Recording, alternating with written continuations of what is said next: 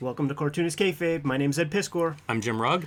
Geof Darrow's in the house with us to talk about the final volume and the legacy of Akira as we look at volume number six. But first, I want to invite you guys to like, follow, and subscribe to the YouTube channel. Hit that bell icon so that we can notify you uh, when f- fresh videos are available. We put up new stuff every uh, morning at around 9 a.m. Eastern Standard Time. And uh, if you watch these videos to the end, that helps uh, push our video content out to uh, other comic book loving YouTube uh, viewers, helps us grow our channels. We're up to a little more than 60,000 subscribers, and we're trying to get 600,000 subscribers, man. So we're only 10% of the way there. We could use your help. But uh, Jeff, thank you so much for coming by. Here's hoping that I won't bring the numbers down. Oh, no way, man. The, think I'm mostly here to test people's patience. It's like, oh, not this guy again. Oh, man. Not at all, Jeff. Jeff, the people love you, and uh, the tell tell us about the new Shaolin Cowboy. When's that thing coming out? Is it out? It start next week. It comes out uh, May 18th, Wednesday, May 18th. Finally comes out. There it is, man. There's Every- and then every month for seven months. It's like the longest run of a comic I've ever had.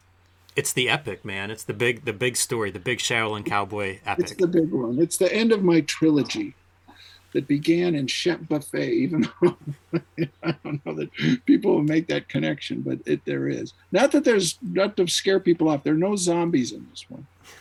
But um, the imagination is off the chain, man. Some of that stuff you've been sending sending our way as you get your freshly colored pages, man. That that is that is the highlight of my day. Checking that stuff out, man. You need to have better days. Jimmy and I have done variant covers uh, for various issues. Yep. Who are some of the other people who did variants? I got uh, first of all, my daughter did a wraparound, and uh, I got Mike Mignola. I got uh, I hope I don't forget anybody. Uh, James Harren. I got Duncan uh, Fegredo. I have uh, who else? Quitely. Frank Wiley, and I got uh, um, movie director, Chinese Hong Kong movie director Tsui Hark did one, and uh, I got Arthur Adams came through uh, the last the last one in the door, uh, and uh, guess there's who else? I there's horrible. I'm forgetting people. Stan Sakai, and uh, There'll be a new one or two every issue. Yeah, there's like this is the most variant covers I've ever done because I kept I made mistake and I and asked, you know, but people like, oh, I'm over it, and like I said, well, it doesn't matter, we can have, and then you guys volunteered, and like, wow, that's fantastic. So, you know, I guess people like them, and you guys- you guys have done such amazing work. I, I was really flattered that you put my character there with your, uh, with the, you know, your characters from uh, Well, Red Red Room and I asked you if I could, if I could get some pages and and take a look and see what uh what what was going on in your issues, and you were like, I instruct my guys that Yeah. not to not to look in the comic, do do what you want, and yeah. I wanted to have a bunch of people, so I had to.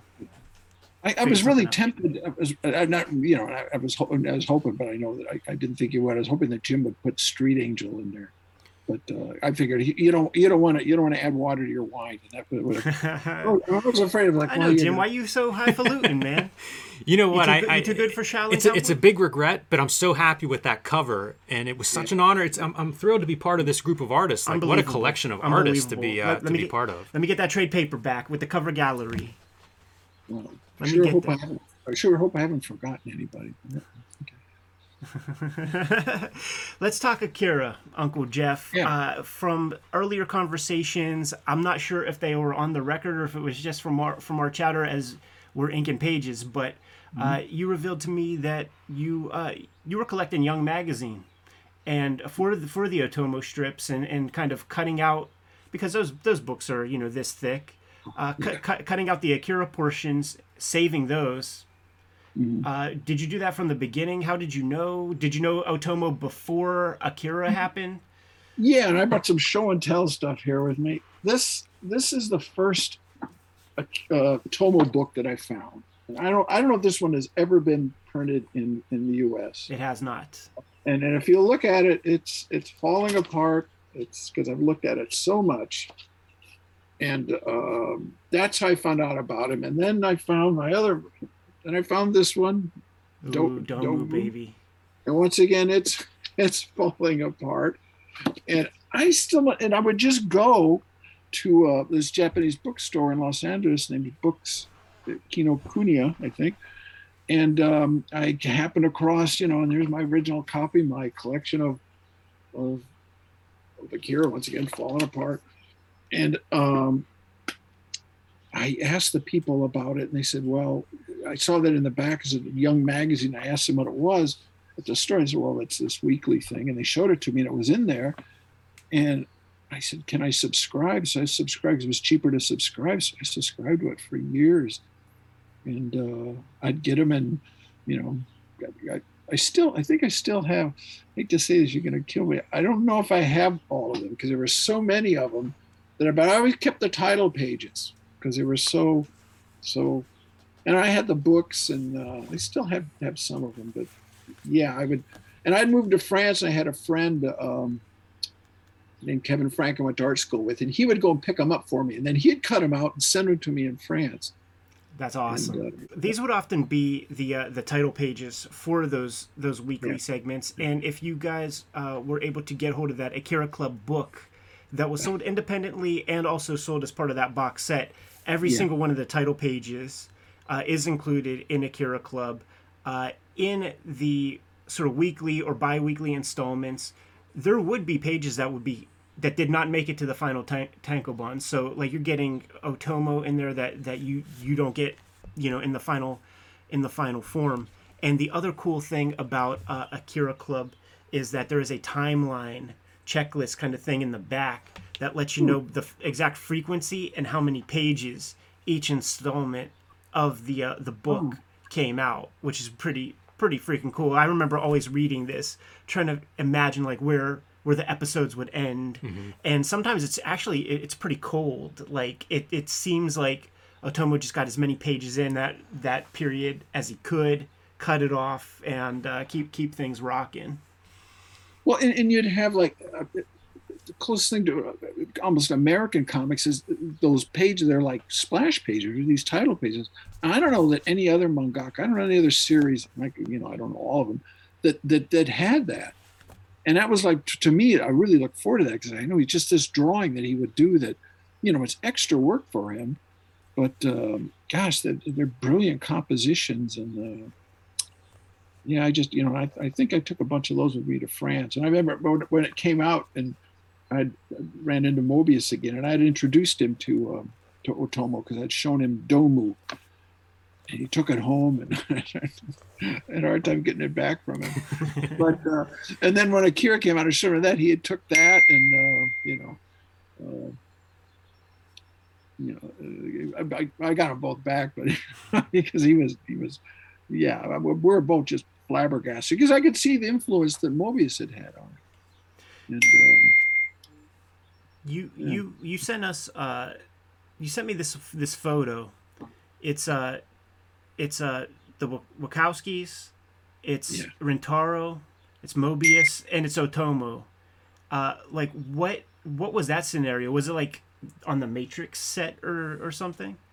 No, that was I was in I was in Japan working on the aborted Shaolin Cowboy movie, and the Wachowskis were coming over, and we were there was a, a master animator that lived near Kyoto, and he we were going to see him to get him to agree to animate a section of the film. And it's a guy that only does like two, two or three scenes a year on a, a movie. So he's very selective. And he said, but we'll go to the head of Madhouse and we'll go to Kyoto to see him. And at that time, it just happened to be that I found out Jean, Jean Giraud Moebius was going to be there doing a, a, a lecture symposium about comics with Otomo at the university. And so I went down to meet the Wachowskis and uh, as well went over to the to the to the to the office where they were in in Kyoto and and um, there was uh, in this room Rintaro and the Wachowskis. Um, there's another. Uh, uh, there was well Otomo and uh, and then Jean and um, a couple French French gentlemen. Uh, gentleman named Morvan, and they were all there, and they were like having a break, and we just all got together. And I, I just remember because I've met Otomo before, and uh, I walk into the room, and, and, he's, and Otomo's talking to Jean through this translator, and Jean sees me, and he, leaps up from his chair mid conversation and runs over and hugs me. And I look at Otomo, like, what the hell? Oh, that's a good move, man. Like he, he was he was uh, he was selling you to Otomo. Like, Yeah, for yeah, sure. Yeah, yeah. I mean, because we, met- I mean, we met before because we had, we had had, maybe I've told you this, stop me if I've told you that. He was in town for Steamboy in France, and Jean called me and said, Oh, you have to come over. Otomo's going to be here. And I said, Oh, yeah, that's cool. So I went over there. And the meeting was at about four o'clock in the afternoon, and I'm waiting outside because I, I want to get there early because I figured he was working. So I'm just sitting out there, and I see this limousine pull up, and out comes Otomo with all these, all these, all these people, and there were like three or four of them, and I just kind of walked in behind him with them, and I went and I sat in the back of this room where they were, and I just let them talk, and I just listened to them. And, uh, it was kind of fun. Because I mean, they, get, I mean, Otomo really, really really admired him, and they, they but Jean admired him. And I know at, at Jean's funeral, um, there was at the head of the, his grave, there were a, a huge bouquet of flowers from from Otomo and from Miyazaki. Neither one of them could be there because that Akira show was going on. He had Right. to be there before it just started. Anyway, Cartoonist Kayfabe is brought to you by the comic books that we make in stores right now. Red Room Trigger Warnings, issue 1, 2, and 3 are on the stands. Murder on the Dark Web for Fun and Profit. Every issue completely self contained. And you could grab uh, the Antisocial Network trade paperback, which was uh, 2021's uh, season of Red Room Comics.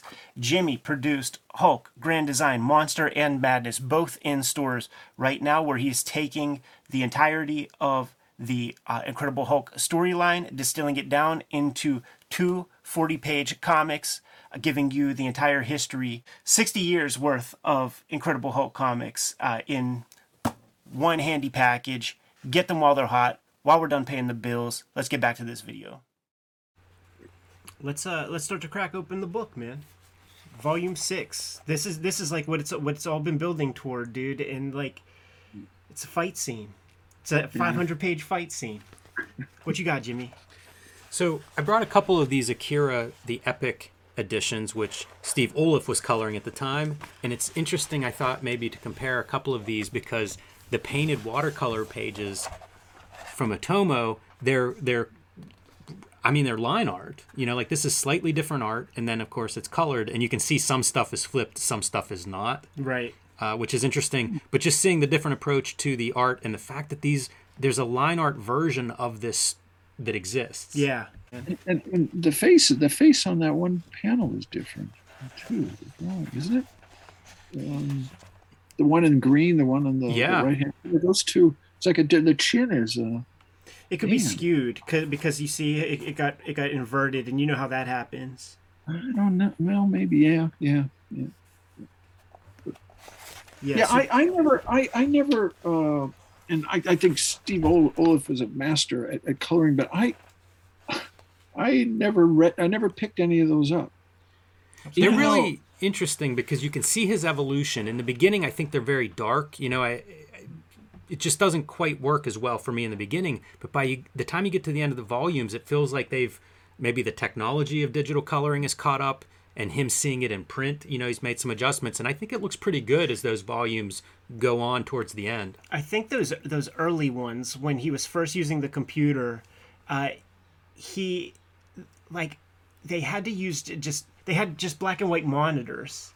Uh, so they had to like put the color together in in black and white and just kind of hope for the best. But color monitors existed at this point.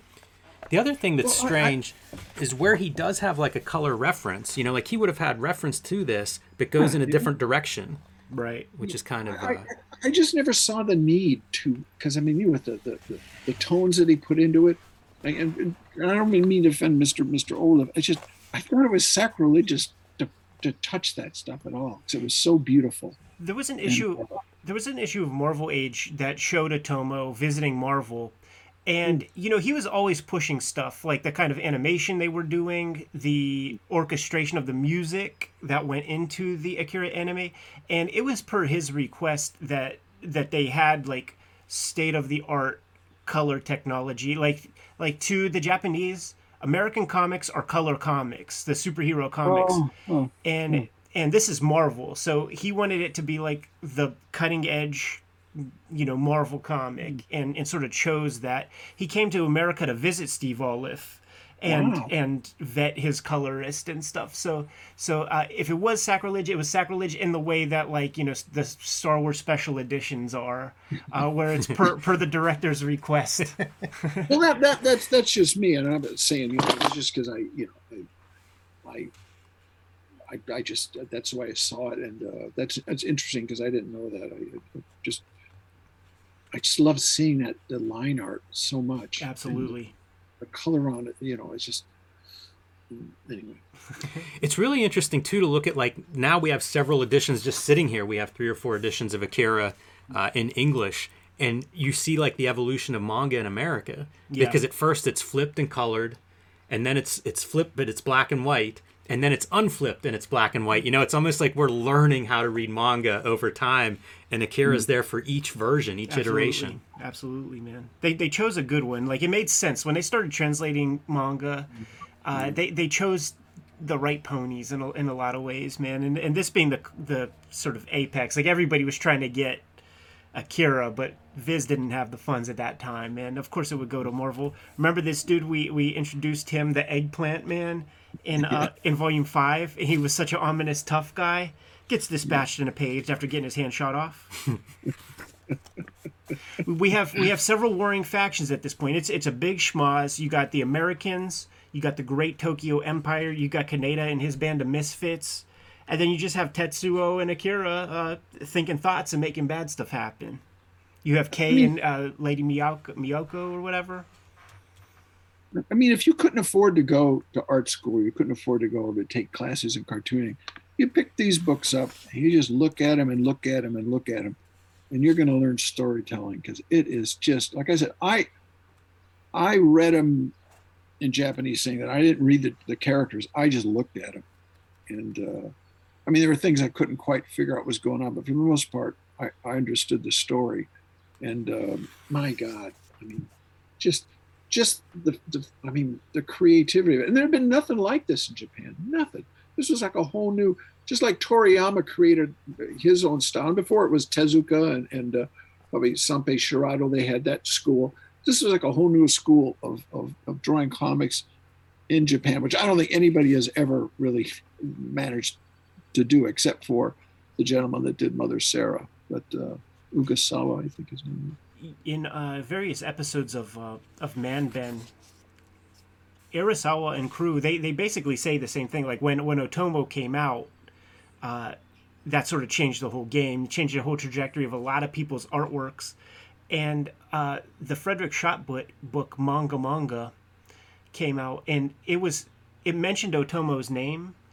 Uh, Domu is on the cover, like in, in kind of a montage, but it's not mentioned in the book. Like there, there's just the early stuff, like that war book that you showed, and some of those other, uh, you know, uh, uh, not One Piece, uh, Gun Report, uh, and like some of those. Like he just did like little one shots up to that point, but it was clear that Yeah. he was a special cartoonist and like one to kind of keep an eye on.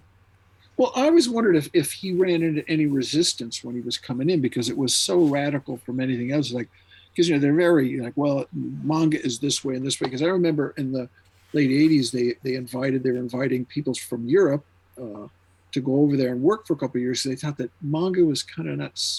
They thought that might have reached its its saturation point and, and that they they needed it put some new blood into it. So they were hiring European guys to go over there but most of the European guys that went over there, like they kept trying to do it exactly the way you know it was before. But at him, I, yeah, I'm really curious to uh, if if there, there's a resistance. He says you see nothing like it. I mean, I mean you got I guess Golgo 13 was somewhat realistic, but it's pretty.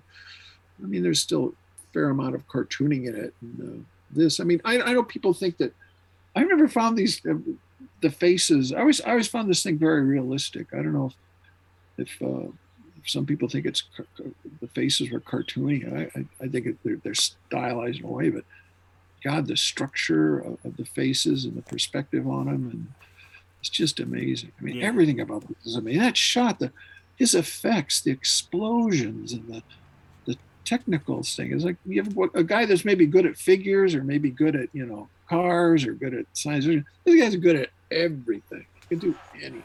Yeah, just inventing stuff like this, like, Yeah. like I, I just can't imagine you work that out on the page. It's it's it's too good for what it is, and Yeah.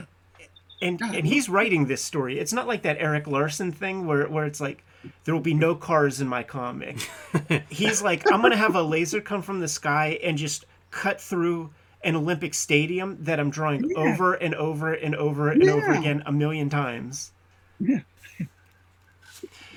Going through Yeah. this going through this volume, uh, it, it made me think like uh, like going to uh, like in Japan there's the Tokyo Edo Museum and it shows the various versions of Tokyo back when it was called Edo uh, throughout history. And this, I mean, the original fire departments were created in Edo because Tokyo just fucking burnt down all the time.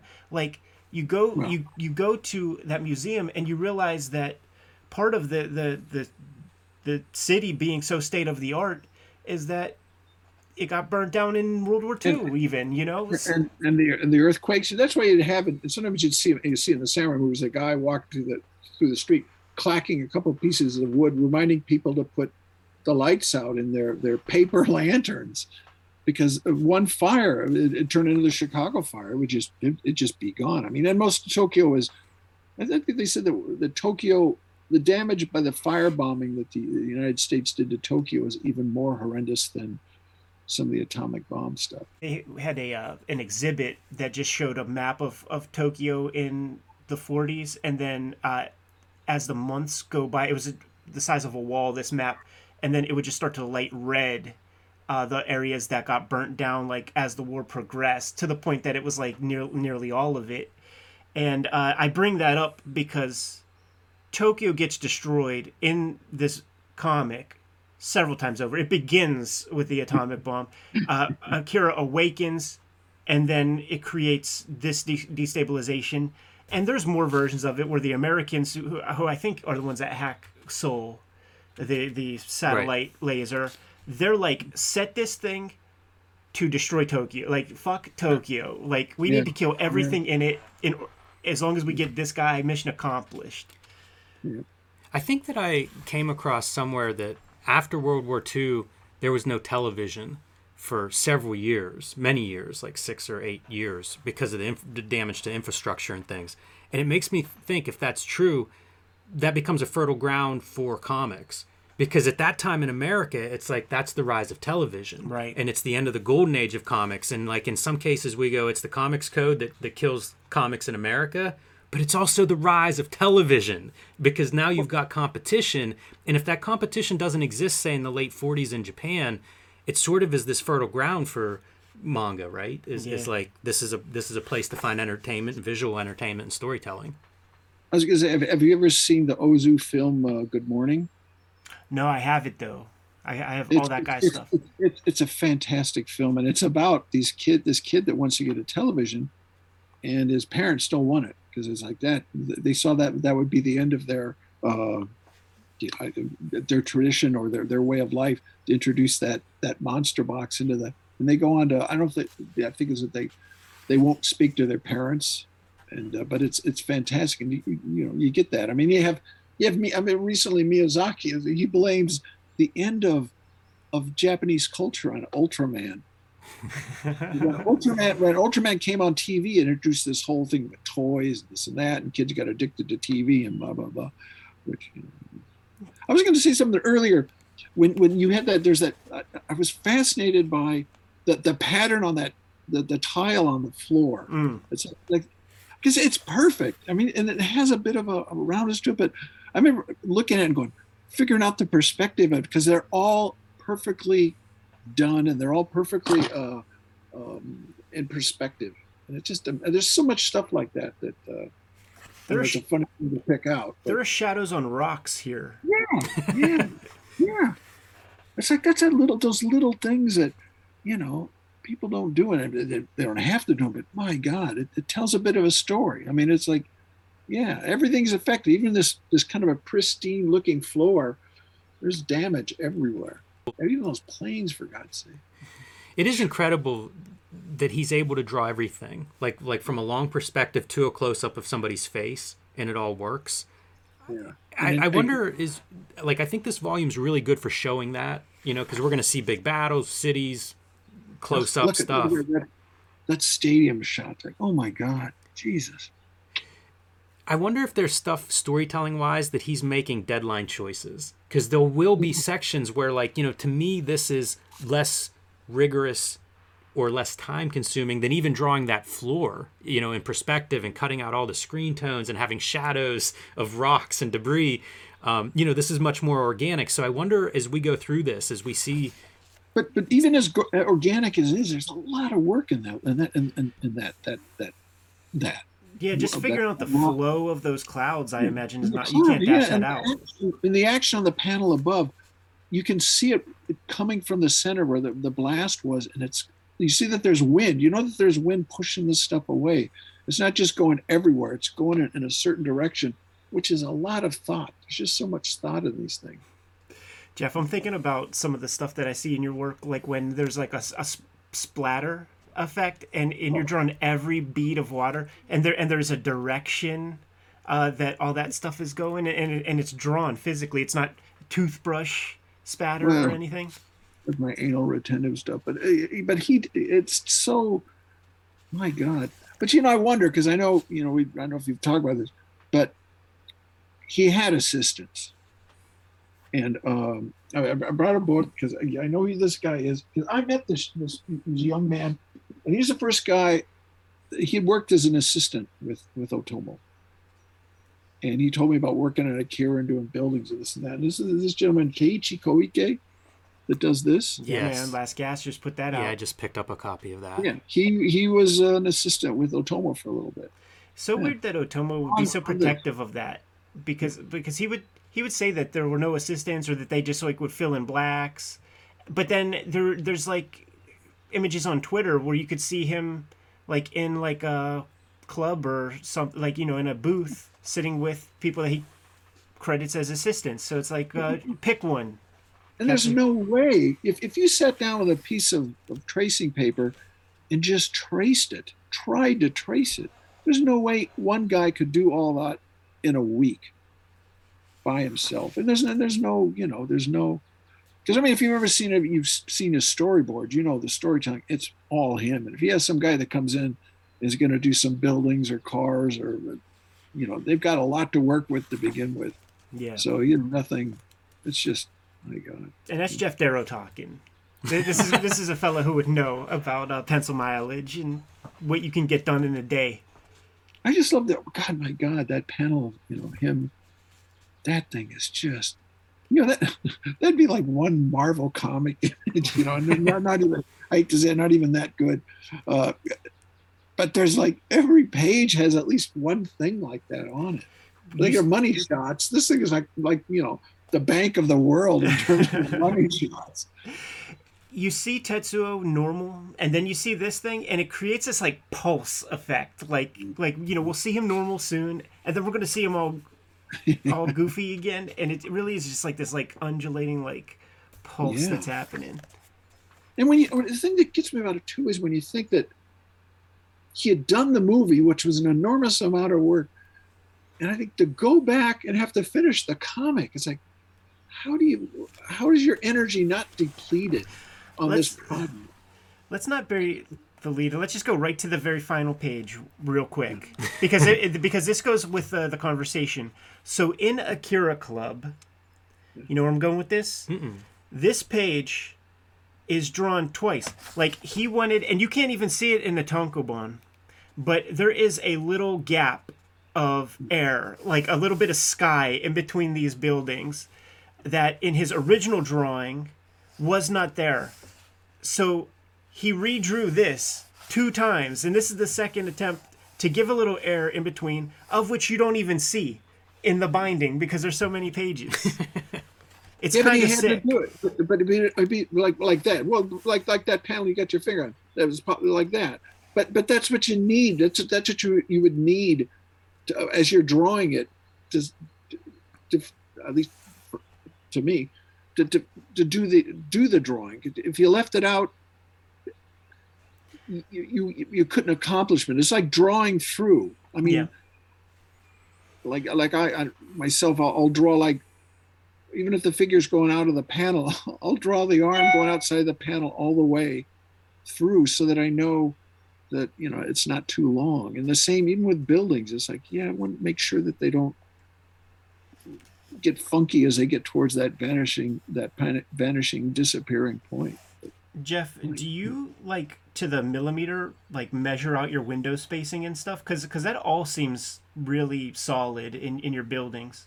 Yeah, well, I, yeah, because I, I, I would, you know, I, mean, I, I, I, I do a lot more guessing now because it doesn't, it doesn't really, re- doesn't really matter. But what at the beginning when I was trying to figure stuff out, I would grid grid things. When I say grid things, I'd, I'd draw the first row of, of, of windows. I knew that they'd go to the vanishing point, and there's this whole technique that you do by drawing it a, a, a, a square with an X through it, and you find the center, and then you can find what the mm-hmm. exact in perspective length and height of the window. It's hard to explain.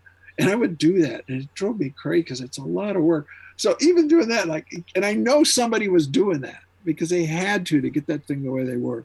So there's no way that he's he's doing all that. And once again, it's not, you know, of course, I, I could be wrong. Maybe he's just like like like uh, he just sits down with a pen and draws it straight out. But uh, I. I, I would love to see that art show. Uh, the one- the one that that Otomo had had couldn't miss w for the Moebius funeral because I Mm, some of those the panels m- must have been cut out.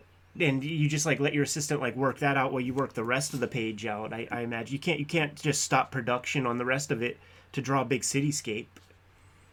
I'd like to Yeah, see if there's paste ups or something. Yeah, I did one or two. If it's like you- I did the figures, I've, I've got the perspective here. Now I, I need these buildings, and they hand it over to the guy that's really good at buildings. Because the consistency of the buildings, you can't tell that, you know, that uh, there's a few different hands on this thing at all. Whereas in some manga I've seen, it's like, yeah, they got some guy. The, the buildings all look kind of, I don't know, very industrial. These, his, his architecture all has character. That's what I love about it. It's just like a Moebius too, character. It's not just a square. There's architecture and there's, there's drawing to it like a lot a lot of that stuff is really just traced photographs in like say the, the sanctuary manga Ryoichi Ikegami uh, it's Mm. it's traced off cars and it's traced off buildings and like he's he's drawing things This is a pretty wild effect where you're doing screen tones for your speed lines. yeah sick That's another one I think you hand to your assistant. Like, c- cut very thin screen tones here. I think I think you you lay it out and then you you whittle away and then putting and then putting that the, the motion stuff on the ground below her, which sells it even more. yeah I mean, the, the lines at the bottom would have been enough, but that and then you got the shadow over here. It's like, my God. yeah and it's quiet There's a whole motion, you know, because if you look at where where she's at here, the next panel it's progressing, and mm-hmm. and the shadow's the perfect part because it continues to just move each Yeah, and it, piece. push, it pushes you to the next panel. It pushes you off, so you know that there's a bit of a story going because she's going. She's going. It's- yeah look at that man she's like she's like one of those little biological agent darts Yeah, and the shadow, the shadow, you know, creates depth. He's really good at like at, at creating depth. I mean, and he does that by putting things on top of things and top on top of things, and it's it's a hard thing to do, and sometimes it's it's really um, disconcerting to have to like cover something up that you drew, but if you put something in the foreground, you create this incredible amount of depth, and my God. Look at that man, like a bullet going straight through a boy, and it hurts. it hurts him, man. yeah, even the eyes rolling back in the head. like, how do you make that face expressive? with all that with all that gunk going on around him. He's like trying to keep his cell structure intact. Uh, God, and the effects. I wonder, I wonder maybe him, but I wonder if, I wonder if there's like because having worked over there in animation, there are these guys who go, "We need an expl- There's an explosion guy." When I was working on the film, they go, "We have to wait for a." So and so because he's the number one dust guy, so he'll come in and put the dust in later. I wonder if he had like a, an explosion guy or a of course, probably just did it. Uh, watching some old like how like making of Disney documentaries, man. Like there was like you know one of the nine old men was really good at characters touching. Like that was like his his thing. Like so it was it was a blessing and a curse because he always had to work, but then he always had to draw the most complicated stuff. Well, I had, they had a guy when I was working on this film, and he was like the gun guy, and I'd go up and talk to him about the guns that I wanted. I'd say, "Well, I want like a I wanted to be a Magnum, but uh, I wanted to have like the snake symbol on it that, that Clint Eastwood had in the man in the game. And he did it, you know, and at all angles. And he, it was just, yeah. And he would dress kind of like a cowboy. This guy was fun. He had like a leather vest and had a cowboy hat. Here's a great storytelling piece, man. The death of Kaori, as she's as she's running away to try to warn Tetsuo to, you know, the great Tokyo Empire guys. This this stooge, they're gonna they're going against him. He puts her down, and you get several minutes. It is almost like that Hotel Harbor view Yeah. bullet shot piece, man, where hits her. There were some good moments like this in the very first volume, as she. And once, and that little pen, you just had your finger on just a lesson in perspective there once again, because it's not a straight corridor; it's a curve. And uh, you know, you figure that perspective out by you know, you, you've got your vanishing point, and you, your vectors, and this and that. But man, it's perfect. It's so strong directionally too. You know, your explosion, his eye, the bullet, the arm. It just read like you're just moving across these images as you read them, Tetsuo feels it. coming out of it. Interesting little mm-hmm. choice right there. There's even some. There's got to be somebody laying those patterns down. Because my God, who's cutting that stuff out? And it's mind. This thing is mind-boggling. It, it, it really is, man. It's Like it's, depressing.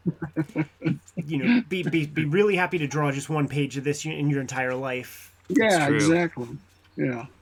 And doing 20 of it a week. Because I remember I said, when I was getting those young magazines, there were very few where I'd get when I go, oh man, it's not in here. Yeah. Even while the anime was being produced, you know, it wasn't quite the frequency. It was a little slowed down, but give the guy a break. yeah. Here are these psychic dudes Yeah. doing a little bit of work. See, that's like uh, K.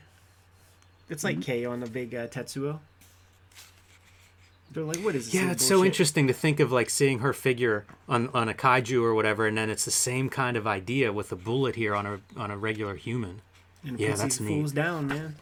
I like all of the cast that he assembles too. By having like soldiers there, it really gives it a certain believable is not the right word, but it gives it a world. Yeah.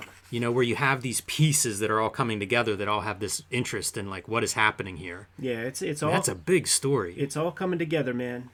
And everybody's you- gonna have their arc. And you never see it in this thing at all, to me anyway, shying away from a difficult thing to draw or a different, a difficult uh, uh, composition. I mean, about the simplest composition I could see is that one on the page there, uh, just that guy talking. That's about as simple as it gets. It's beautifully done, but there's there's hardly ever that much of that. It's always. I feel like this is uh you know like there are these panels that relate to other panels too that aren't on the same page. You know, from from Kaori being shot before, it's a similar size for her figure. Yeah. You know, we're almost like continuing that sequence, even though we have all these other threads that are going on and moving at the same time. He, he gets shot with those uh, little biological COVID bombs, and uh, it just energizes him. It hooks him up. you know, and I always something like this, this is the only guy, person I saw that was also really good at this was Bernie Wrightson. When he would do, I think he did a Spider-Man where there was just you know, Yeah, really- it was like the thing almost. I wonder if the thing too is something that he looked at because it has that kind of a that organic organic feeling of the thing to it. Because uh, man, it's just it's really creepy and, and beautiful at the same time. Remember that one uh, Bernie Wrightson thing? It was like that ooze that goes down a mountain and like uh, creates a Frankenstein. It's like this like gunk that Oh. some scientist drops down a drain, and the gunk goes down this mountainside and and rolls into a graveyard and animates a skeleton. That's a Warren story. It's a? Warren Yeah. story, yeah.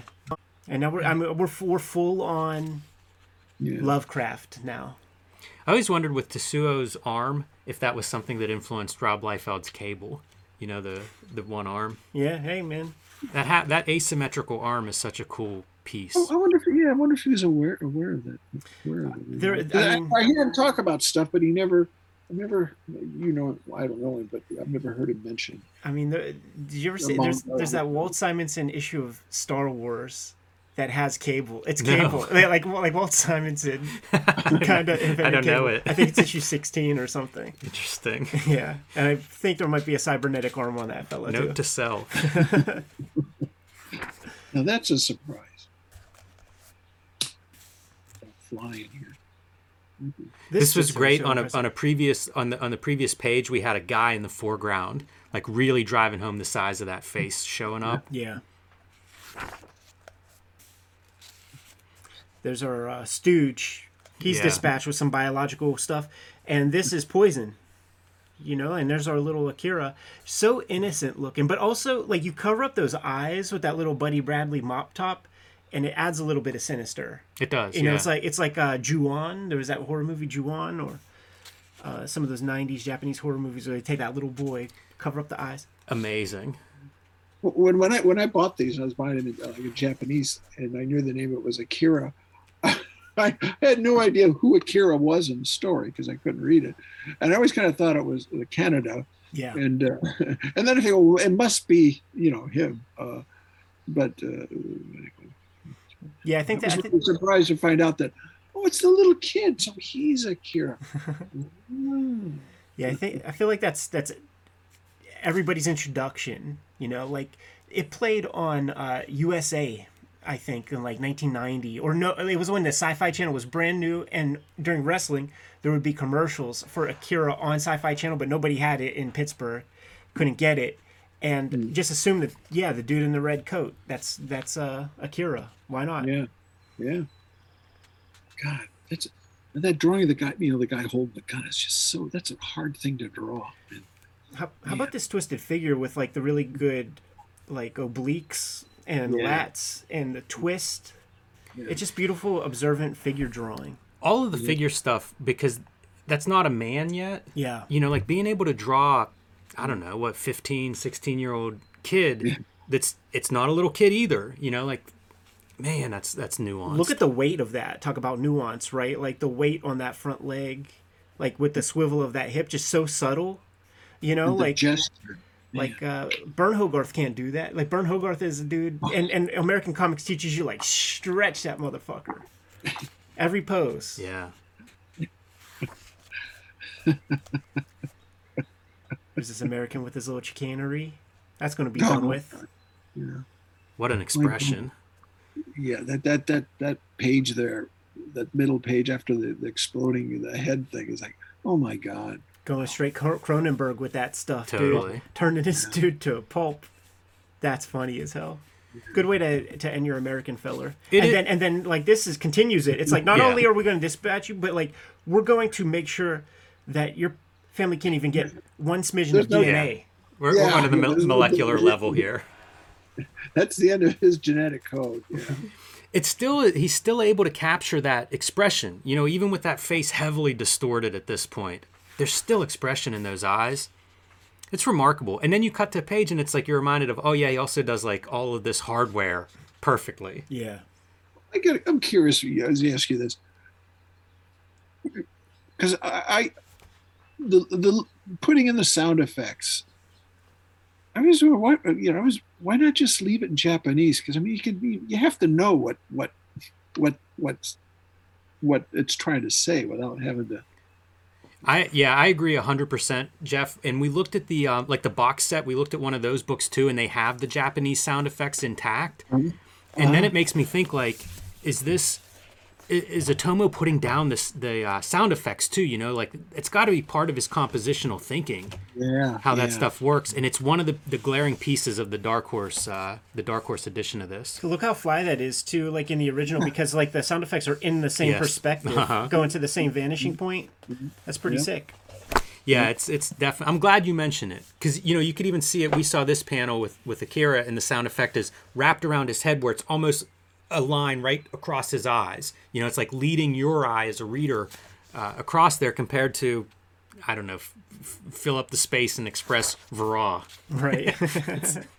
and for me, maybe it's an artistic prejudice, but it almost is sort of like a, you know, Adam West Batman thing. The way they're laid in there, it's, it's just like, yeah, it's straight it's up. so elegant and sophisticated that these are. And I don't know, you know, the lettering. The lettering is is, is good. It's just it just it,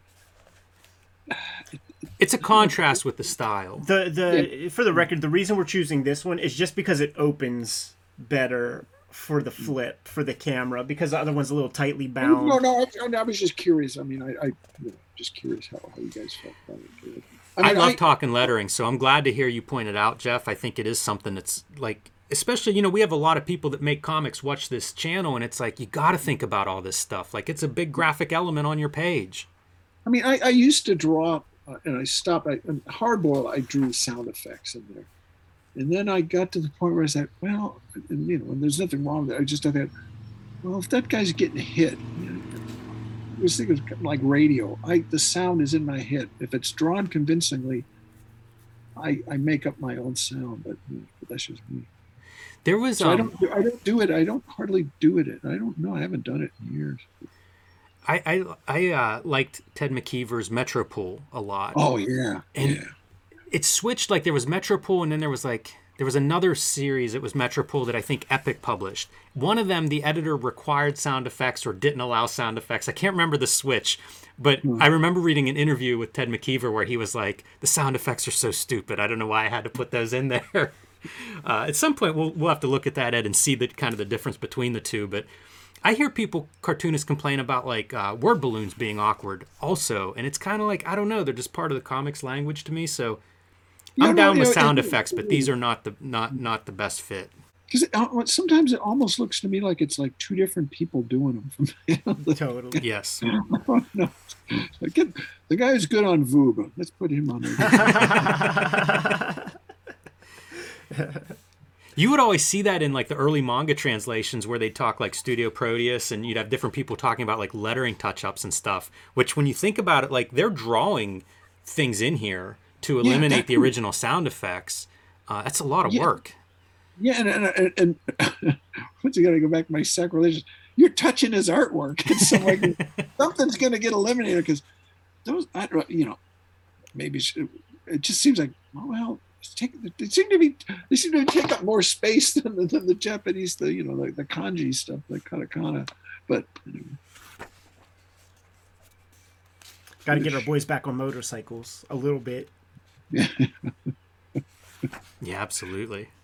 you know, I I this is I, I worked on a version of the Akira movie, and, and and what I was asked to do was the motorcycle, Yeah. and they wanted they wanted to redo the motorcycle, and I was like, "You're going to redo the Akira motorcycle? Yeah, we want it to be cooler." So well, you know, it's really pretty cool and it's iconic. But they had some kind of deal with Ducati or something, so so I had to draw these motorcycles based on existing motorcycles that kind of look like like his thing. But I go, man, this is talk about sacrilege. Just It was no longer, it was no longer in Tokyo. It was in Neo, uh, New York. I digress. So, so this was for like a projected live action movie. Oh yeah, yeah. And I think the only they had Ken Watanabe was going to be the only, the only uh, uh, Japanese actor in it. It was I think they called it Neo York or something like. Is it going to be in New York? It's so And, weak. uh, but they were keeping the names. Akira was still going to be be there. Like, you know, I goes, well, in the future, Akira is going to be. It's going to replace Todd and. And uh, Seth is the most popular baby name of the year. Look at the weird screen. I don't know what this is. There's such a strange pattern in that background. Yeah. Yeah, I And can't that's, even a, speculate. that, that- that's an odd. That shot over there, the one on the on the left. That's a that's an odd. Yeah. Mm. And once again, this maybe this speaks to your uh, No, your actually, actually, I, mis- I misread the drawing. I thought there were two faces there because I could see the lines there, and I thought it was like a head in the foreground, and then the, the other one was in profile. Ah, yes. Yeah.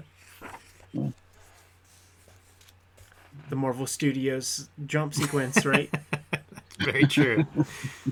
Love this effect of the black, like, you know, Ah, yeah. triggering that explosion or whatever. It's so cool looking. really Like a, animated. A new new kind of explosion. Yeah. you see it here as like a reverse shadow. There's some. Yeah. It's so thoughtful. It's it's inventive. Like you know, here we are in the last volume, and it's still inventive. You know, Yeah. like new parts of this this story that we haven't seen before. and he never scales down the sense of scale once again we're back in the that that auditorium just the, the little rocks and everything little tiny pieces of there's so much motion in that drawing It's so important that we have you uh, to go through this with us, Geof, because because a lot of the stuff you say, like, like I think about when I see your work, and and the little uh, attentions to, to detail in in the backgrounds and stuff. except his means something just- Yeah, right. Man, your stuff is super solid. Yeah, this is awesome with the tiles. Now your And then, perspective uh, tiles are flying up. Look at- look at the one on that page, and oh my god! You know they're like it's like on a sphere. It's like Jesus, get the tile guy back in here. Imagine trying to make that look like it has weight and power. Right. And it looks like there's like tension on those fingertips or something. Like That's so, what I'm like saying. It's push. an impossible drawing to, to make. When he did that one piece in Domu where the guy's pushed up against the wall, Oh, it Yeah. like he it looks like he's doing more versions of that like throughout this thing. yeah. oh my god! There we go, another one. Jesus, just getting rid of those tile floors. And it's and it's all drawn oh. line. You know, it's it's not just just any kind of mess like we would see in a lot of American comics where you just kind of like draw a bunch of weird lines, cut some stuff in there with white out. How about this for chaos, but also very clearly directional device coming down Yeah, your yeah. page? Yeah. But he understands there's a center to an explosion. It's not Right. just, you know, an explosion is because you see a lot of people and you know draw explosions and they're just clouds and this and that. But you can use rocks. You can use objects to create that center and to create uh, to direct the eye. But him, Jesus Christ. Man. I don't know what I like more, the planes or the clouds behind them. Right. Yeah, yeah, yeah. Gosh. And then the, I was wondering. I, I, I'm once again I'm gonna go back to the sound effects, but I'm curious as to like the, the sound, like ring. I, I, I don't know. Is this a Studio Proteus? Who's who's Yeah. deciding? Yeah, who's the, the the sound is? I wonder if they had to consult with them, like instead of uh, whatever Agarashi, could it say win instead? yeah, it's funny how like onomatopoeia, like conceptually, you just imagine it's all the same. Ha ha ha.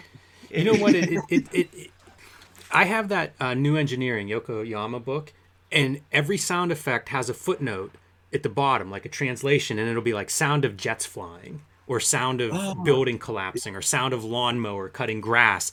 And it's so weird. Like I talked to the publisher about it because like I can't wrap my head around what that means. But it's weird to think like you know, sound of explosion, sound of a series of bombs going off. Uh, like it's it's Yeah, just or- very different. or they'll have like a, a, a you know a katakana character that doesn't say boom it says it says uh, a majestic entry Right. as opposed to us it would be like or you know That's what I was trying to get at when I was talking to this guy. I'm like, if you're reading this in Japanese, is there something communicated in the sound effect that is, you know, majestic entry? Because if Yeah. not, it's really interesting to like, you could almost caption it or something, you know, if you were trying to communicate these concepts.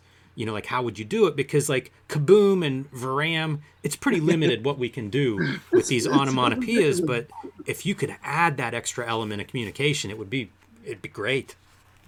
How yeah about this, man? Yeah. Casting a shadow on like the vapors behind him. yeah And it waves. The shadows sort of like following the, the air currents. I love the. It's like the Wally Wood double lighting mm-hmm. kind of thing. Always giving you the those planes, you know, on these Yeah. on these soft faces. This is when we talk about figures, to me, this is some of the great figure work. When when characters are sitting, lounging, drawn in a perspective, and it just feels like real weight. Yeah, yeah it's that stuff that uh, Moebius would talk about. Like uh, one of the hardest things to draw: somebody laying down. I mean, look at the wind up and delivery.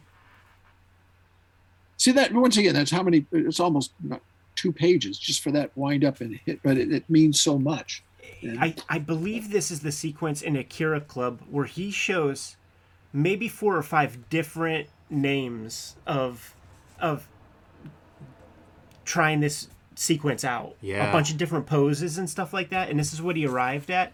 And it's like fairly obscured. Like there were there were Kirby ish compositions. that panel, the smack panel, that is really daring because I mean he's covering up, you know, the impact. And most people's, uh, uh, uh, you know, the the in, instinct would be to show the guy that's delivering the punch as well. And somehow you're cheating it, but man, it's so powerful. I'm Yeah. sorry. I. Well, I was just going to say that black smoke coming off of Tetsuo, it's almost like it's an extension of his psyche, you know, like he's so consumed with, like he's kind of just evil at this point, right? And I feel like that there are many of these drawings that they just illustrate that. It's like the external, what he's surrounding them with in the composition is them. Yeah.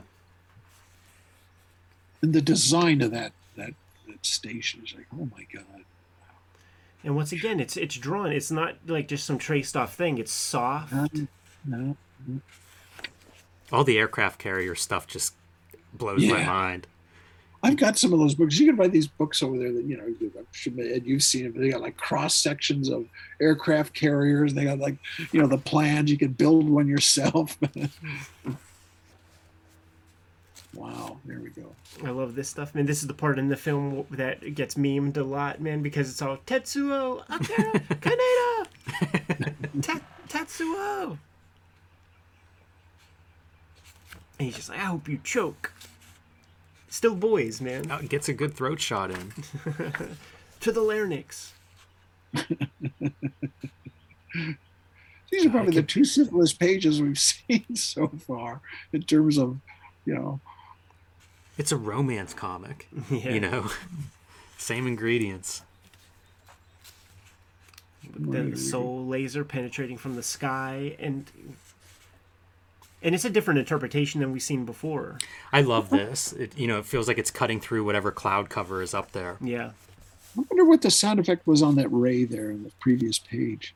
Because that bugs me that it's cutting across that thing. Right. I wonder, but I wonder, I wonder what the, the you know the, the Japanese thing if it, if it says because a lot of times I don't think they do lettering. But they, well, they do. I'm sure they must. But I bet I bet it's not black. But I could be wrong. Yeah, let's take a look. U- usually that stuff is uh, cutting, uh, like if they put it cutting across, like usually that's the starting point of a piece. So let's see, what page is it? One more page, I think. I'm just curious if, if it's like if it's just uh, line or. Oh, if that's gonna make you mad. There you go. Yeah. You know what, man? This is embarrassing me. We're gonna use the No, Japanese. no, it's okay. It's just it's just this is this- open the- and fine. the- the- yeah, well, and no, look, a look at it. No, that's the there's there it is. There Yeah. it is. There's, I mean, it's like, or even that one that you got your finger on. They put that they put it right across, right across the right across the ray. Why would you do that? Yeah. Yeah, you're right. Yeah, you can't touch that laser beam. And look at the sweeping Mm-hmm. motion of it, dude. It's a, a lightsaber. Yeah, And look at the path of destruction is just. given a dark edge on uh, like where it's going. Yeah, it's really a good choice. And you can you can hear the sound. I mean, I, I hear it as I'm watching it. I'm making this. I'm in my head. I'm making this this, this razorish kind of horrible vacuuming sound because it's just ah. And and they sell it running from it. Yeah, You know, it's it's perfect. very much, man. They got the Dutch angle to it.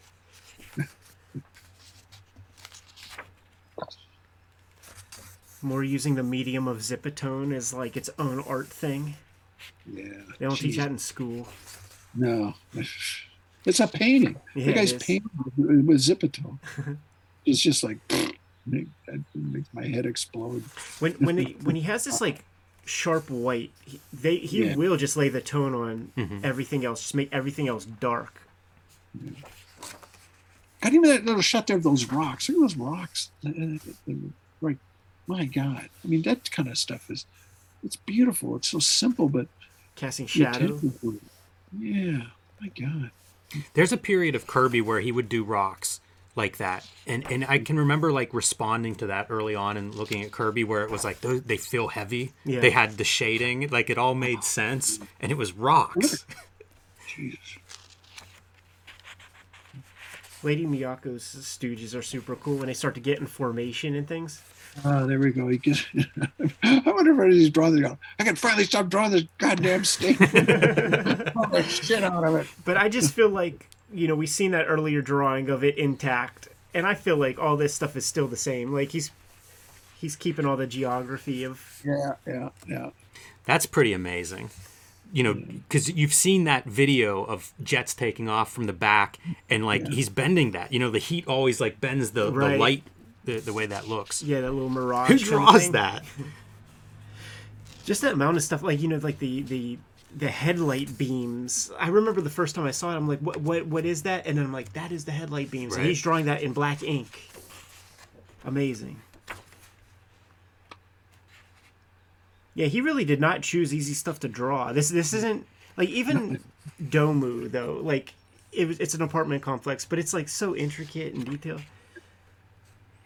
It's the impact of this laser hitting the ship and hitting around the ship. It feels solid, like What, the mean- water pouring off the ship. Jesus Christ. and he plays with scale so well because like we've seen massive stuff, right? Oh, There it is. Aircraft carriers, and then when you get Tetsuo's close up, it's like, oh no, he's the biggest. Right. Like he's the, the the destructive force that we are witnessing here. You believe he's a he's an equivalent of an aircraft carrier, or or the superior to an aircraft carrier. This looks like a day's work. Yeah, that's pretty wild. yeah. and once again, it's that like, is it a photostat? Because it's like there are different color dots, and it's not a moire. Like it's not over top of each other. It's it fades. Yeah, I don't know how you do that. That's really mysterious to me because you're going lighter on a screen, but you're not going white on the screen. Like Right. there's a different screen on top that's giving you the lighter water reflection kind of piece. But then it's zip enough. Like like maybe there's a photostat down here, and then you add zips up top. I have no clue. I don't know either. This is another one of those great, like any of this water stuff, the damage coming out from that center point. And this is done from by scraping. This is one zipatone screen with work being done on top of it. look at look at the, look at the drawing on the guy going. Uh, yeah, that one. it was looks like the Joker there. It's like that he's really excited. It's cool. Like because every once in a while he just does this this great exaggeration that just man. Look at this, Yeah.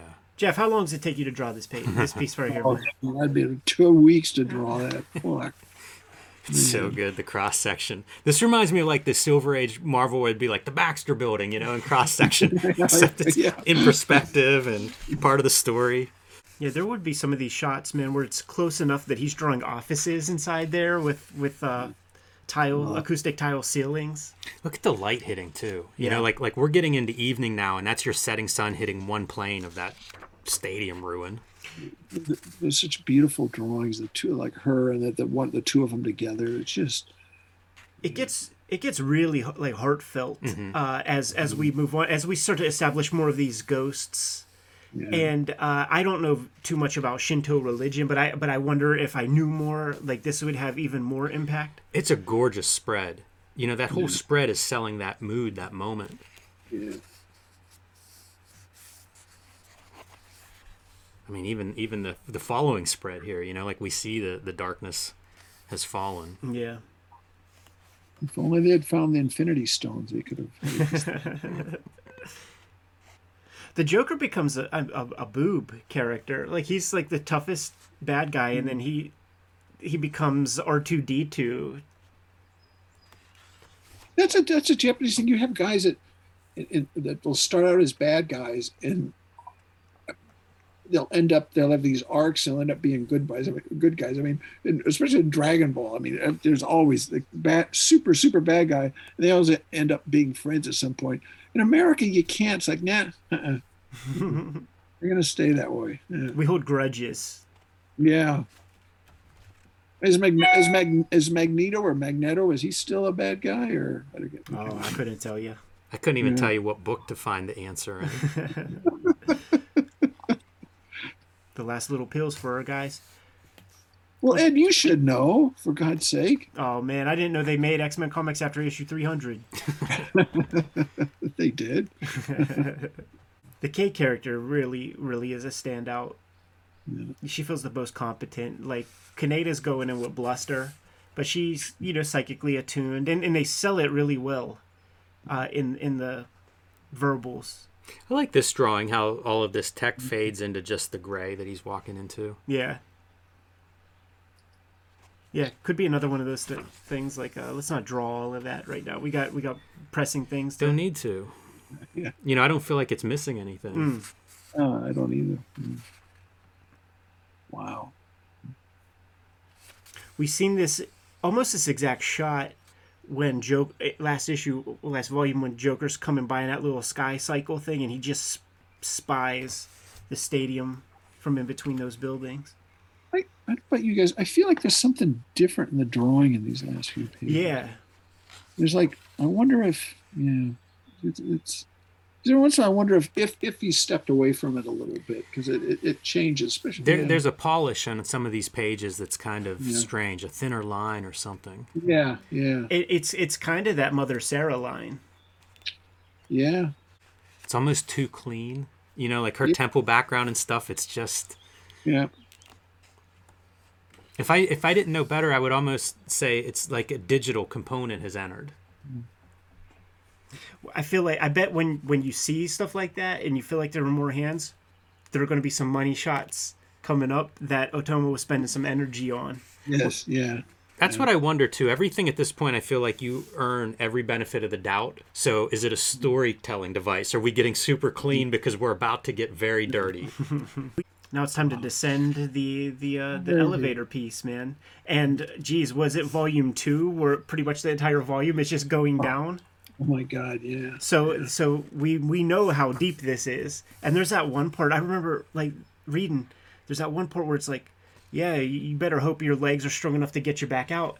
And I had this vision, like I, I had like this this fear of being so far down in like a chasm that like I die of dehydration just trying to walk up it. Yeah, it's But- it's a good moment. I had the idea of like aging relatives wouldn't be able to walk up these stairs. Oh, like, no. like if they ended up down here somehow, that's that's their end. Exactly. Might be our end. I mean, it's That's Mount true. Everest you're, you're climbing. Oh, I remember being in Japan and, and there, there was like this, um, the, the studio, we all went to some, this temple that has like these 2000 steps to get to the temple. Not everybody would make it. I go, I was thinking, oh man, oh, I don't want to be the guy that can't, can't, you know, like that has to turn back halfway up. You get real fit in Japan, man. Like like by the by the time I left, like I was able to walk from from the time Oh, I woke up to the time I went to sleep that that night, and I could have kept going. Yeah, walk. You know, it was like like Paris I and New York. I mean, it's a walking town. I mean, my daughter's in Los Angeles now, and she walks, and everybody thinks she's crazy. Wow, man, jeepers. For Lovecraft, Yeah.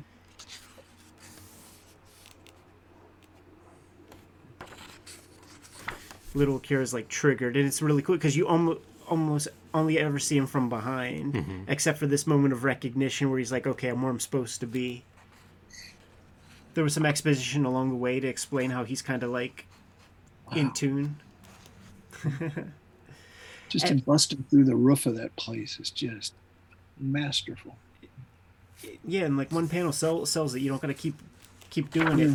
But then this is when you start to get the mirror. Yeah, You start to get the mirror, and it just becomes so sinister.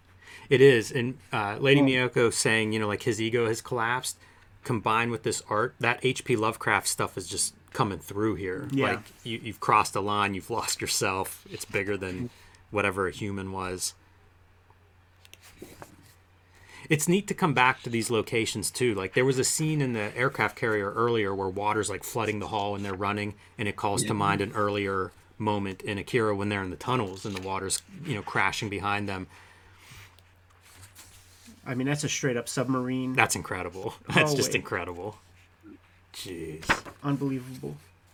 Yeah, I went on I- I- when I was in uh, uh, Oakland. I went. I went. There's an aircraft carrier you can go on and walk through. And you know, and I don't know if he got on one and got some pictures, but man, he he was able to nail it. I mean, I mean, those those things are literally like being on a city on the water. They're just so huge. Yeah, it's hard to fathom. It really is. You figure like how much runway do you need? Right. Yeah, And then just the And if you- amount, the volume, fleets of airplanes on there. I mean, you literally. But I, I think I walked. I was on the on the deck of it. You'd walk from one end to the other. It's like a fifteen minute walk. Like, Jesus Christ. Oh, yeah. This is such a powerful moment right here, I mean, because he's not he's not the little dictatorial jerk off anymore who who's pockmarking the moon. He's hurting, he's scared. This is his friend, and he has recognition in that. And it's all in the eyes. Like this is my buddy Tetsuo who I who I grew up with. I don't know how, how how you guys feel, but the drawing, the characters are, are look a little different to me. Yeah. Mm. It's that thing too, drawing them over and over again. You come up with your iconography for how they look. Like Kaneda definitely changes a lot, even just in the first volume. Because you have you ever? I don't know if he would work. Satoshi Kon, you know who he Mhm. is, right? His comics are very, you know, are really beautiful, and they're they're. I think he may. I wonder if he worked with. Uh, I can't remember if he worked with. I think he did. I feel like some of the a collection or a book that I had of his, like that's one of the the you know early in his career working with Otomo. I think. It could have been Well, on stuff def- like Robot Carnival, though, Yeah, or the uh, Memories movie. did you ever see those those? Uh, wow, that thing is just mind-boggling. Yeah, like just draw that, Yeah, like, and you're done. Your your career is made. Yeah. Just the the steam or whatever that is, the liquid pouring off that thing is just. The mirror, the mirroring stuff is solid. What you looking for, Jimmy? You know, I, I was wondering if our line quality has to do with reproduction, and you know, you can see like there the the Dark Horse, the newsprint, there is some dot gain. So you know, this does feel a little bit darker, a little bit heavier, a little bit rougher. Con- consequence of better paper. Yeah, better paper, better reproduction, but you can even see like in the screen tones, it's a little choppier, Yeah, heavier yeah. noise. You know, the the the edge of this like canyon. You know, that the sky's Yeah. darker. Than that Yeah, I think it's just a slightly more dot gain on the uh, newsprint may account for what we're seeing in terms of the line being a little bit cleaner. Yeah. Do we have the dispatching of uh, Baby Akira?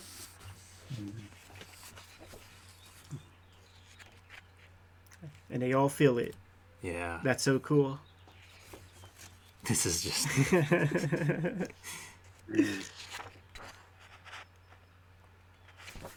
That should have been that should have been the only page in Young magazine that week.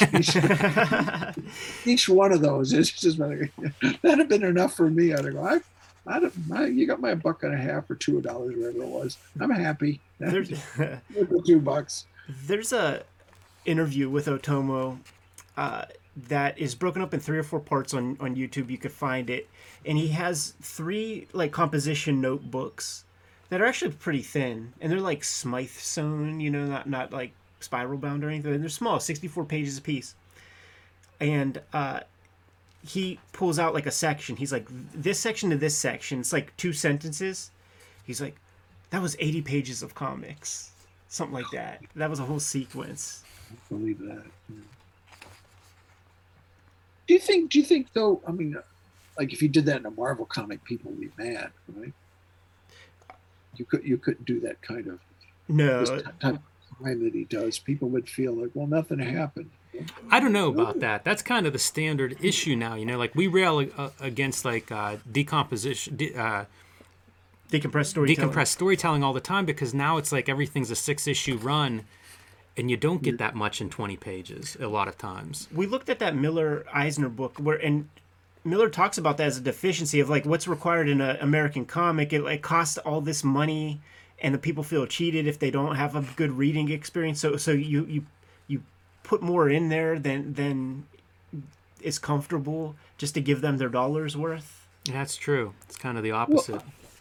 What, what, what do you guys think? Because I, I, was speaking with Frank, because I, I, think this is so cinematic. Yeah. It's just, it's just like a movie on paper. And Frank would say, well, he would argue a bit about that. He thought that, well, no, movies and comics are two, two, two different things. You can't do movies and comics. And I thought, I don't know. yeah. A lot of the the Japanese seem to be able to do it, but I mean, maybe it's because once again they have more more uh, space to play with, and you know they don't have to like put it In 23 pages or films like our codified visual language. Like it's almost inescapable. If you're going to do comics to not even if you try to avoid that the reader is just that's the language you know? Especially if you're 35 or something you know at this point i think there's so much visual input that there might not be a standard language but i mean for decades for generations it was film so you're only going to escape it so far you know what techniques you follow is probably the thing where you draw lines as to like i'm in favor of this or i'm not but to, to think that you can escape it completely, like I just don't know. You know, J- Jules Feiffer maybe or something like that be uh, outside of films. It, it feels almost uh, like a semantic conversation in I think a lot so, of ways. Yeah, because what I, what I think, because first off, like Miller, like was known for, and it was suggested that his stuff was filmic and cinematic storytelling, uh, but like I part of me thinks what he's talking about is like make sure you get some cool long panels and just do stuff that can be done in comics, yeah. But it could still yeah. be composed in a, a familiar kind of quote unquote cinematic way.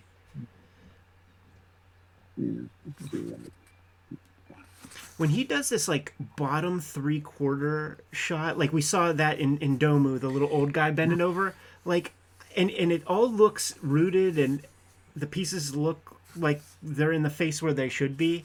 Yeah. It's not yeah. a million lines, but that is not easy to arrange. It's not, and the hair the hair is just it, it shows the placement on the ground and it gives weight to it, because that's hard to do too. Just it get is. the hair like, to fall the right way on a on a flat object without you know just looking like a bunch of lines. That uh, it even has gravity as they pick the boy up, right there. Yep. yep. This is this is like sweet, nice. Like there's yes, there's a lot of heart to it, man. It's like Akira's going home. All his homies are there. Like you could and excited you, you could him. cry. Like yes, you could cry like during this part, man, because it's all his people's. You know, he's 28. They're whatever number they are. You you presume that he's meeting all his guys, and then when they revert back to like who they were when he met them back in the 80s or whenever it was. Like look at mm-hmm. our girl. We've seen her so long and this is what she looked like. That part even in the anime is a beautiful moment man. Love all their body language too. It's another one of those where you look and go that's a pretty simple panel compared to some of the stuff we've seen.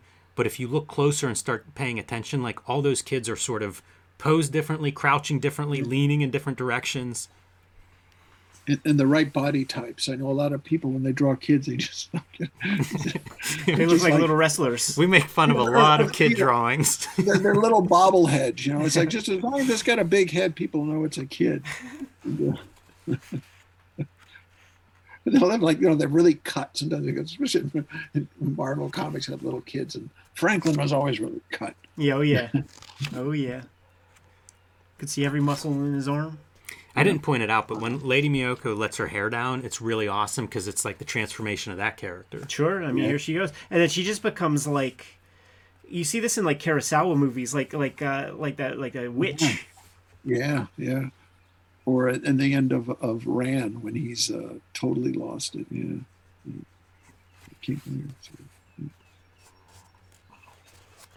Who thought it would be Kay who would be up there at SOL? Hmm. Miyako doing her bit, dude. That's incredible, right? Like what a transformation of her character from from that point to this warrior making her last stand. a comic blood. Yeah, man. Dude, and there's fucking organs. Yeah, it's it's hard. Look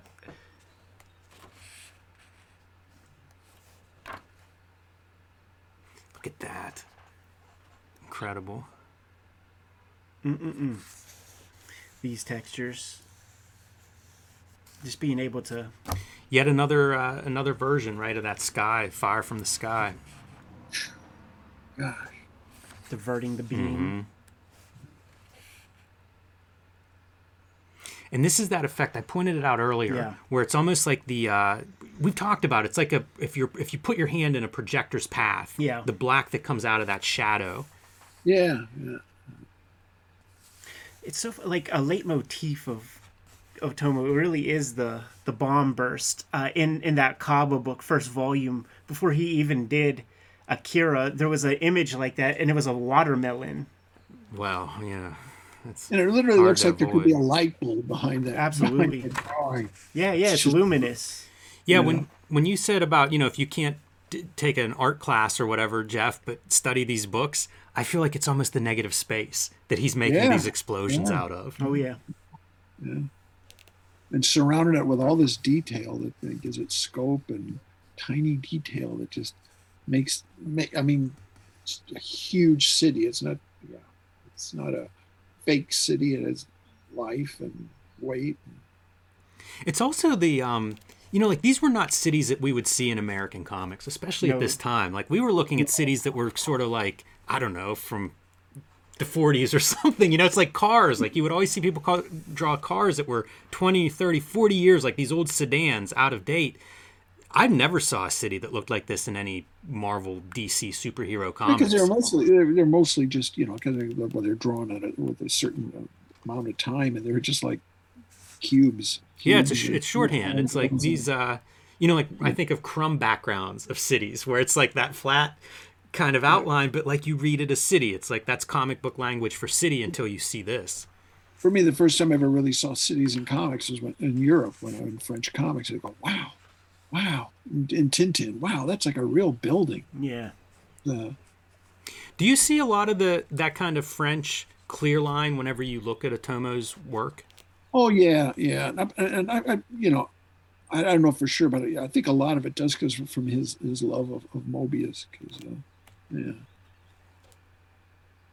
This is one of those things that in my mind is an impossible drawing. that you're having two of these gigantic white balls, you know, combining and battling and like I don't know how imagine this in a script form. Yeah.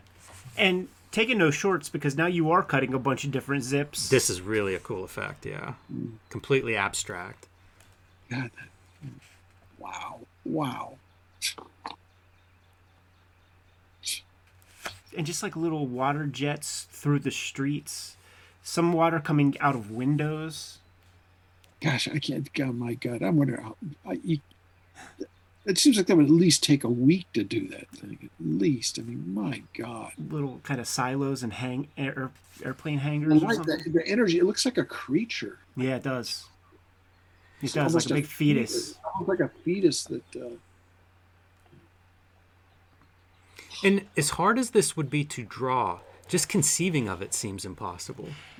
What what do your sketchbooks look like when you're trying to work this out? And so much of it is like, why would you? Like, why would you put yourself through that torture? Yeah, you've written yourself into a corner here. yeah. What was I thinking? Yeah, a giant eyeball. Yeah. I mean, it's God. And these weird shapes, like Yeah, that's a new piece of language. that's like that, um, like the Bernie Wrightson Frankenstein. It is. Until you get to the ends, whenever it's like making the transition from those lines into lesser lines into the white, and they're almost like circuits. Yeah, they are. You know, it's not organic anymore. You know, all of this. That's that same kind of line pattern. I think the, the DNA. Uh, And then what is this? Is this like the same exact moment in about 15 different places in in geography? Like that's what we're looking at right here? Yes, a- along with almost like characters' lives flashing before their eyes, right? Yeah. This is this is incredible. Got a couple pages of that. Yeah. I love it. you know, the oh, layout is just suddenly, you know, In the different angles where it's like Yeah, rotate these. before. Yeah. Hmm. And and you, you get your little bit with everybody. You know, you got the the remnants of your clown gang. And then uh, oh, this is like yeah, this is like the life flash before Tetsuo's eyes. Yeah, this is his whole growing up. Almost Yeah. Domu. It is. Yeah. I still feel like this is the first page of Domu. You know. That, I always thought down. Domu was like the prologue to this. This is what. Uh, I always feel like it's the same universe. Yeah, exactly. It's like this is a sequel to Domu. This is what.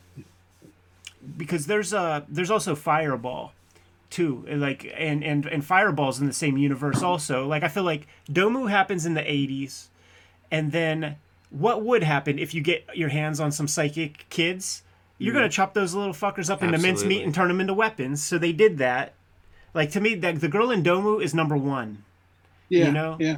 This feels like a uh, like a CG. Or number two. yeah yeah that little old man might be somebody I love that little old man. I love what's wrong with that. He was, he looks so cute. It's so It makes me wonder if you come up with some of these ideas like playing with photocopiers, Right. You know, where you're moving art while it's scanning. I mean, like I, I've done that, like I've for, done that. Yeah, it's because there's just so much like inventive imagery. Geof, you want to talk about sacrilege, man? You should see what this looks like in the epic, uh, in the epic reprint because there's literally there's no zips, and it's all this vector. They use what you see here to create this vector color fetus that's like all blue, and it's all computer color. Like you don't see any Otomo artwork in it at all, and it's all done with blurs and and uh, This tools. image here in Yeah. black and white makes me think of the uh, Kirby 2001. Some of the stuff that he was doing with that, even like the little snippets of like Like like a Kirby collage, yeah, right there, or Kirby, something. yeah. so you you got the the you know the Marvel ones. How many issues was that thing? Did they do the whole thing? They did Yeah. 38 issues. And then and then in the in the 38th issue it has uh it has Moebius's Tetsuo. Uh Oh yeah. Y- uh, a couple pieces Yeah. he did and then it has comics by American cartoonists doing Man on the Street in Neo Tokyo stories. Mark Texeira draws something written by Larry Hama. Wow. Wow, that's that's pretty brave. this is that stuff that's super hard to conceptualize. Mhm. And then you get that glimpse, man. Yeah. of it, more innocent times. Little do these guys know. Here goes your Kubrick, Yeah, I love that. right? That's that shot of that little boy as the camera pulls up in uh, The Shining. And then speaking of just the the drawing madness, Yeah. that's incredible, man. His little face tucked in there. Yeah, see, like in Fireball, there there was versions of this shit. I, I'm telling you, man, that's all the same. It's all the same universe, and then Yeah. leaving them like these little husks, Yeah. Trying to perfect it, trying to figure it out, and then they got too close to the sun, man, with wings made of wax, and fucked with Akira. And then we saw what happened there. Even her hair is only so long here. Mm-hmm. Right. See, that's beautiful. And another great example of his ability to draw figures and in perspective. Yeah, three point. Not not that not an easy panel. None of them are. Great drapery. Oh, the meeting. This is in the anime. The playground also calls to mind Domu. Yeah. Yeah. Yeah. Hmm. Jeez. Now you gotta draw some natural disasters. I can't tell how they're rendering some of that. I know, like so much of that gray is is lost on me. And look at this skewed stuff. Like, right. like Yeah. could the line art of that have been just a Yeah, oh, yeah. image? And Yeah, then you wonder if he it. took- Yeah, he took like and did a, a, a photocopy of it and a kind of on the on the machine, the Xerox machine, lifted it up to get that, so he could then go over it again, trace it. Yeah. In that new Dave Sim book, there are all these panel recreations, and they're in those distorted perspectives. And uh, they show the way he did it was like he had printouts of the panels, and he would photograph them, and then that's what you would get is the photographs with the weird perspectives that you could then go over and you know manipulate. But it'd give you some idea of like how does this look from you know these bizarre angles. This is just. I don't, I don't think there's another comic that is this epic. I mean, I can't think of any. Uh, What would you do? It's hard to conceptualize something this epic. You know, like climbing through the ruins of the city. And and once again rebuilding. What what are we gonna call it now? Neo Neo Tokyo? nah, man, it's the great it's the great Tokyo Empire, Akira. and then they're kayfabing that Akira's still around. Look at that shit, dude. That's that's tough, man.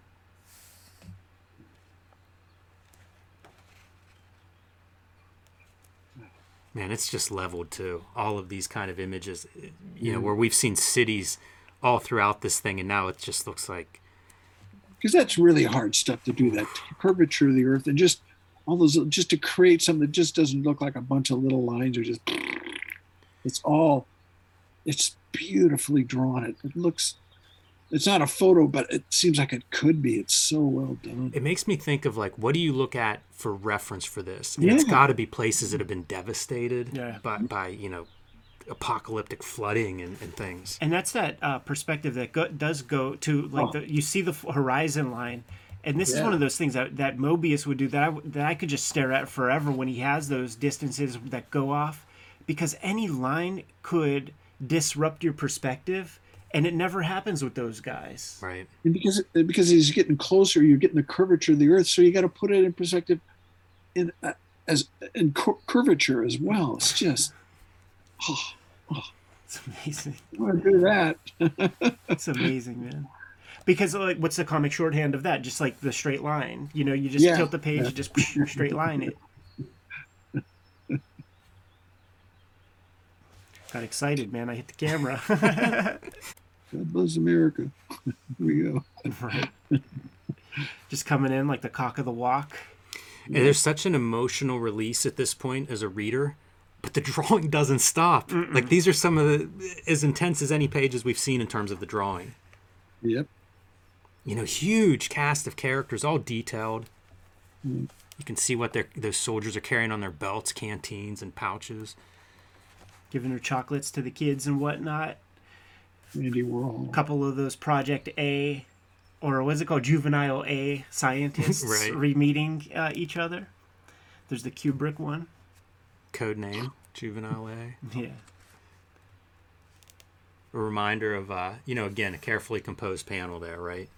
And these very capable Americans coming in, boom, disrupt that with some missile fire. Nah, motherfuckers, we didn't ask for you to come. We don't need your help. This is our town. Pack your weapons, get out of our country. There it is, man. The Great Tokyo Empire, Akira that's an epic moment. Oh yeah. You know, they're they're they're taken back. And extremely cinematic. Yeah. And you know, it's this is another one of those great. You're going from a bazooka into this rolled up sign that's now unrolling. Transitions. Yeah. You know, these are these are Alan Moore in the early '80s kind of transitions. right. Some of these panel to panel moments. The visuals. And once again, you got to get your boys on the bike. It ends where it begins, right? Yatu. Which also is another Alan Moore piece. The Bookender. Look at that badass team. They're going to make babies and repopulate Japan. Them two alone. So, you know, it. just one note. Let's change this bike. Let's make this bike cooler. yeah, yeah. And, and look yeah. at that, like like back wheel drive. You know, you feel the propulsion a little bit of white zip or something to smooth out that perspective. Yeah. The great motion. Ah, that's sick, dude. Yeah, I got to revisit our guy, and he's proud. You know, he's proud of his his young soldiers. Talk about a character that's had an arc throughout this mm-hmm. man. That guy has gone on a journey. You know what's so crazy? I I might have to reread issue uh, volume one. Yes, it is a kind of perpetual motion comic to me. Like like I read it every year. It's it's wild to look at issue one and think who survives. One last glimpse, man, and then see back, this. Just, can we go back a page? I was just curious. Like, now, that's the, the page on the right there. It's probably the only thing is like I bet he's thinking, do I draw the whole tank, show them all leaving? Man, oh, you know, the tank is starting to hit empty. Maybe like so I'm going to do this because, and I don't blame. It's and they're beautifully drawn. It's just like I wonder if, like you know, 100 pages ago, he would he would have chose a different composition. Man, yeah, you, you know what? Like like when we start to see the the reprieve and stuff, there is so much more li- like like he had a he had a day's rest before he Yeah, he yeah. drew Yes. that page. yeah. You know, it'd be fun to go back for comparing is looking at like the motorcycle scenes from the from volume one to now, mm-hmm. and think of like his evolution. Yeah, You know, they start off so strong too. Though. they they do for sure, but Yeah, I mean, this is this yeah. is a different world. Like this is a different yeah. A different artist. Think of the thousands of pages since the beginning. It, it couldn't end any other way. It was David Mamet who said that like the ending should be uh, a surprise, but also expected. It's perfect. Yeah, that's a stunner. Drawn two times. This page, this spread. Well, when you get to this point, you can't phone it in. if you're looking at that last spread and thinking like, "Oh, it'd be better this other way," You got to do it. it's a lot of momentum behind you. This book is dedicated to the editorial department of Young Magazine, who created this opportunity for me, the international and film departments, the staff who helped me along the way, the readers who loved and supported it, and the great Osamu Tezuka. Yeah. What an epic story, man. I feel exhausted. This is this is a book that every time I look at it, it's like, why bother? You can never. I mean, it. it if you, you, you know, I can, you know, I, I can never be him, and and and uh, I wish I wish I could, but my God, you know, it's just wow. It It's is inspirational. It's inspirational and depressing at the same time. It's Uh, so it's so much. It's so everything. It it just. uh, there's that old phrase comparison is the thief of joy. Yes. So Yeah, so yeah. uh, this is one of those examples. And I would say, just try to be. I would say to my daughter, just try to be the best you that you can be, because uh, you know. I mean, I got, I got, I remember the last time we talked, I always remember even Moebius would be like, "Oh, I could never do that." I'm like, "Oh, Jesus," you know. Well, Incredible, man. Uh, long legacy. I think I think you wrapped it up in a perfect nutshell, Jimmy. When you when you mentioned how like the many different iterations of Akira showed up in America uh, in every kind of distribution mechanism that we were able to receive it at the time, to, to the way we were able to understand it. You know, prestige format, color comics, uh, flipped, not flipped. Uh, well, do you, do you know the history the because after the Marvel, the Marvel stuff, was it out of print for a while, and then Long Dark Horse picked it up? it was I- it was I out of print nearly. was. It was probably now the last couple issues of the Akira epic. Uh, it took some time for them to come out. Uh, so I think they came out like 91, 92. And then it's like the year 2000 when uh, volume one of uh, the Dark Horse stuff came out. So there's like eight years uh, in, in between. Uh, still not quite as big a gulf as like uh, Moebius's work. You know, like like we still don't have a good Arzak uh, well, that's reprint or anything. You know, there's legal there's legal stuff for that. Yeah. uh, you know, it, it worries me a little bit because that stuff should be out there because I, I don't ever want to see them be forgotten. But what are you going to do? I mean, that's the humanoids and the families. And, Yeah, it's one of those things like like we have these masters of of the comic book medium, and uh, I guess even part of it, like Otomo, you know, he's not keeping all of his stuff in print here. Uh, the we have this one translated version of Memories that we had to get. It's for it's an Australian printer publisher who did it one time. You know, you have to get it on like British Amazon, and and Well- now we have that up, and it costs three hundred bucks. Well, I'm curious because now that they're doing the complete Otomo series, or there's like two of them I've got, or two of them have come out, and they're printing some stuff I've never seen, some really obscure stuff. And they're kind of jumping around because the first volume is number, I don't know if it's number one, and the next one is number four, and it's Domu. And I think the storyboards are part of a part of that that uh, the re-release of it. But maybe that will goose somebody in the United States to make a deal, or, or if maybe Kodansha themselves print it in, in the states, all that stuff. There's so much of it that, that, that we haven't seen, and you know, even, gosh, put um, you know his uh, those illustration books. Is it Kaba? Is that what Mhm. they are? There's two of those that you know you can't you, you can't get over here. Yeah, very expensive, prohibitively expensive. And even even when you go to Japan, I, I thought that it was going to be a cakewalk, like go to the place where the stuff is, and Mhm. uh, still that that Kaba Volume Two is still expensive over there. yeah, when it go when it's gone, it's gone. I remember I got I got it because I went over for uh, Moebius's funeral, and uh, it was next to his bed, the bed that he died on, and Mm. he got just a little bit before, and I just remember, just I was like, "Why gotta get this?" and I picked it up. I picked it up at the Japanese bookstore in Paris while I was there. But that's something that I let I let uh, I sent through a person. I sent a note to uh, Otomo to let him know that, that he had had the book because Otomo had sent it to him, and that that was by his side. That's so cool, Geof. It's it's it's such a pleasure to celebrate Katsuhiro Otomo uh, with you on the uh, sort of epic finale, Akira Volume Six. When we when we first put this channel together, I didn't think for two seconds that th- this kind of episode would be possible, man. To crack crack the books with Geof Darrow, man, that's a dream come true type stuff. I think you're on crack if you think that. you would not be the the only person to say such a thing uh, to us, man. well, it's it's an honor and pleasure. Uh, you know, it's it's. I'm, it's a, a humbling ex- a humbling experience. I mean, you you open one of his books, it's extremely extremely humbling and uh, and is it inspirational because he just anybody can- even if you don't want to draw, you can learn from him so much, and, and just the, the dedication to have done that. That's just you know it's mind-boggling the amount of work in that thing. Jeepers Christ! Any one of those volumes would have been enough. Would have killed anybody. It's like, okay, that's it. I, I'm not. I'm never going to do this again.